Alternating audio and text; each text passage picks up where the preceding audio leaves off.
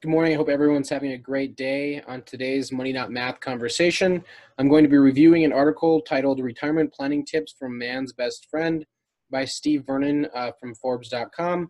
And within that conversation, I'm going to challenge um, what our largest uh, expense in retirement will actually be. All right. So, Steve's going to say it's your house, and we're going to dive a little bit more into that when we get to that point. So, starting from the top of the article, we're going he says most older working americans face serious retirement planning challenges. To generate enough money to afford retirement they'll either need to work beyond age 65 reduce their standard of living or do some combination of the two. So we have to ask ourselves are we okay with those choices? If you are not okay with the choice of either working beyond age 65, 66, or 67, depending on what your full retirement social security age, if you care about your social security age, if you're not okay with reducing your standard of living in retirement because you're thinking, I worked my butt off for 30, 40 plus years to one day retire, I don't want to decrease my lifestyle now that I'm finally retired. If that, if you believe those things and you don't want to choose between uh, working longer or reducing your standard of living, what that means is it's extremely important that you start earlier rather than later when it comes to building and contributing to your wealth accumulation retirement income plan. And how you build that is extremely important as well, but we're not going to, going to get into that discussion today. All I can recommend is uh, find someone you trust to work with that believes what you believe because it, it doesn't matter. They could be your best friend in the world. If you don't believe what they believe, if they don't believe what you believe, it's probably not going to work out that well, um, but hopefully it does. All right, so going back to the article, uh, these are tough challenges and most people will need help and that's where rover comes in. I'm guessing rover he's referring to as the dog um, on this article which i will include the link as i always do when i talk about an article i'm reading. Um, dogs have important responsibilities guarding the house playing with the children or grandchildren providing emotional comfort to the family and so on. But they don't work full-time at these responsibilities and then stop altogether when they reach an arbitrary age. Instead arbitrary. There we go Instead, they, their energy mobility decreases, they gradually reduce their activities and gladly continue as long as their aging bodies allow. If dogs were human, we'd call this phase, phased retirement or downshifting. It's a more neutral or more natural life transition that can improve our retirement finances, health, and longevity. So, what he's kind of getting at there is rather than just picking one day to arbitrarily retire and just say, nope, I'm done. No more work, no more nothing maybe it makes sense to phase into retirement and slowly shift um, over a period of time. And what I would add to that is it's extremely important to build your retirement plan before you retire. All right, it's extremely important to understand how we're going to shift uh, creating wealth to spending our wealth in retirement before the time comes because it's extremely hard to adjust once we're already in retirement. All right, Tip number two, he says spend less in retirement. All right, dogs are happy as long as their basic needs are met. They aren't depressed if they don't have as much stuff as they used to have. Dogs are masters at balancing the magic formula for retirement scrutiny or security equal to income being greater than expenses. Um, what I would respond to this is is that we again have to ask ourselves: Are we okay with spending less in retirement? If you aren't and you haven't retired yet, that means we really need to put the hammer down and challenge ourselves um, to determine how much are we going to spend on our lifestyles today versus how much are we going to save to accumulate wealth for our lifestyles in the future. If you're already in retirement and this is your only choice, that's okay because I firmly believe happiness is not about getting things we don't have. It's about being thankful for and appreciating things that we do have. All right. So, how do we find ways to live happily in retirement without being upset or sad about the things we don't have? All right. So continuing on, um, tip number three, he talks about volunteering. Oh.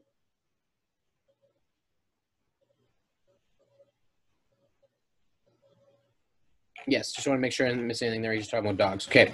Tip number three, volunteer. All right, he talks about how making sure you volunteer and staying active is extremely important, not only to stay active socially, but also um, to uh, lower your your lower significant health or lower your risk of having of significant health um, risks. So volunteering can reduce risk of hypertension, lower mortality rates, delay physical disability, enhance cognition. uh, lower rates of depression, higher levels of life satisfaction, and so on and so forth.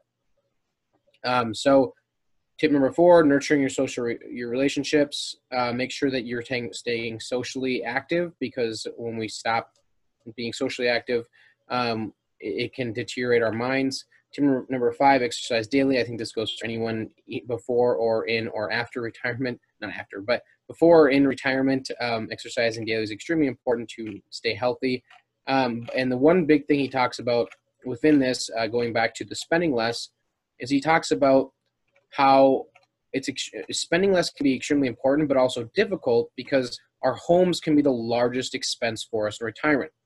All right, so here's where I want to challenge uh, the narrative a little bit. All right, so for so many of us, we uh, we're told that we don't need the same amount of income in retirement as we as we needed while we were working because we won't have as many expenses. Um, now that can be in itself challenge, but within that they say, well, your house will be paid off, and if it's not paid off, it'll it'll be your largest expense. But what I ha- what we have to really challenge ourselves is if we don't plan our retirements the right way, what actually will become our largest expense is taxes. Let me show you what I mean by that. All right, and and how and within that, are you comfortable with your largest expense being taxes. All right, so let me show you how taxes, depending on how you plan for retirement, can become your largest expense in retirement.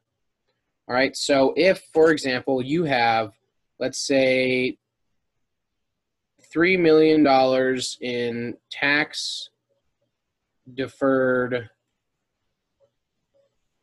savings for retirement. All right, so I know my handwriting is brutal, but hopefully you get the point. All right, when I say tax deferred, I'm talking about the most common retirement planning tools. I'm talking about traditional 401ks, I'm talking about IRAs, I'm talking about pensions, I'm talking about 403bs, um, uh, and, eh, and etc. So essentially, all the most traditional retirement planning tools that are available to us today and that we are pushed to use the most often are tax deferred, right? And the selling point is, well, you don't have to pay taxes today. You can defer them until retirement. And that's all fine and dandy if you truly believe you're going to be in a lower income tax bracket. But we have to ask ourselves is first, is it your intention to decrease your lifestyle in retirement? If not, you may need to maintain the same income to live the same lifestyle or a better lifestyle in retirement. Number two, is it your intention to continue to increase your income and therefore increase your wealth between today and the day that you retire? If the answer is yes, again, you're probably going to be increasing your tax bracket by doing that. Number three, knowing that we're $26.5 trillion in debt, and with all the political and COVID and all the other economical issues we're dealing with right now, do you believe it's more likely the the IRS or the, that our government increases or decreases taxes, knowing their number one source of income is taxing those who have money? If your answer is again yes, then you are basically saying that it's more likely they will increase the amount of your money they will want to take if you have money. All right, so knowing that it's quite possible and maybe even probable that taxes will go up in the future, if all of your money or if a majority of your money I'm speaking to you, government officials. I'm speaking to you, teachers. I'm speaking to you, um, you know, DigiKey workers. I'm speaking to all of you who work for corporations that put most of your money in for in tax deferred 401ks and IRAs and so forth. If you believe that taxes will go up and you have most of your money in tax deferred savings, here is how your number one expense in retirement could very well be taxes. All right, so let me show you. If you have $3 million in, let's just say, retirement assets. We won't get specific, specific in what you're invested in outside of tax deferred assets. And let's say you pull $100,000 of retirement income to live off of, hypothetically, of course. Well, that's pre tax, right? You haven't paid taxes yet because you didn't pay them while you were working, you deferred them until retirement. Well, as of today, if you make a hundred thousand dollars, if you are married and you have a hundred thousand dollars of taxable income, you're going to have to pay about a 21% effective income tax rate. So this is where we have to be clear. This is the effective income tax rate. This is not your marginal tax rate. Your marginal tax rate, federally, you're going to be looking at about 12, FICA about 8, and state about 7 if you live in Minnesota. So your effective tax rate and your marginal tax rate are not the same thing. Please do not get this confused. So therefore, your net income is going to be looking at about like about $79,000 of net income. So that already can be looked at as a $21,000 cost to your retirement. Right? You pulled out 100, you got to you only got to keep 79 because the government took 21,000. Plus, on top of that, are you aware that if you have over $44,000 of taxable income in retirement, the government, in all their infinite wisdom, says you have more money than you need. So we are going to tax your social, we are going to tax up to 85% of your social security again. So let's be clear on this. If you have over $44,000 of taxable income in retirement, the government says you don't need that much money. So we are going to double tax up to 85% of your Social Security at your highest marginal tax rate.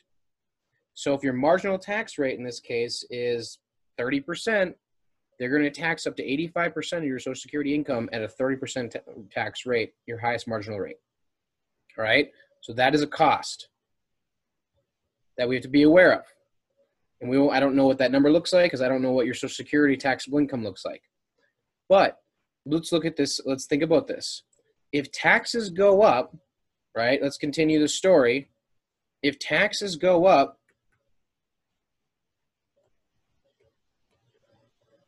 due to politics or due to economics or due to COVID or whatever it may be, the fact that we're $26.5 trillion in debt right now and all you ever hear people talk about is spending more money. If taxes go up and your money is in tax deferred accounts, if you're, let's say you, you pull your $100,000 of gross pre tax income,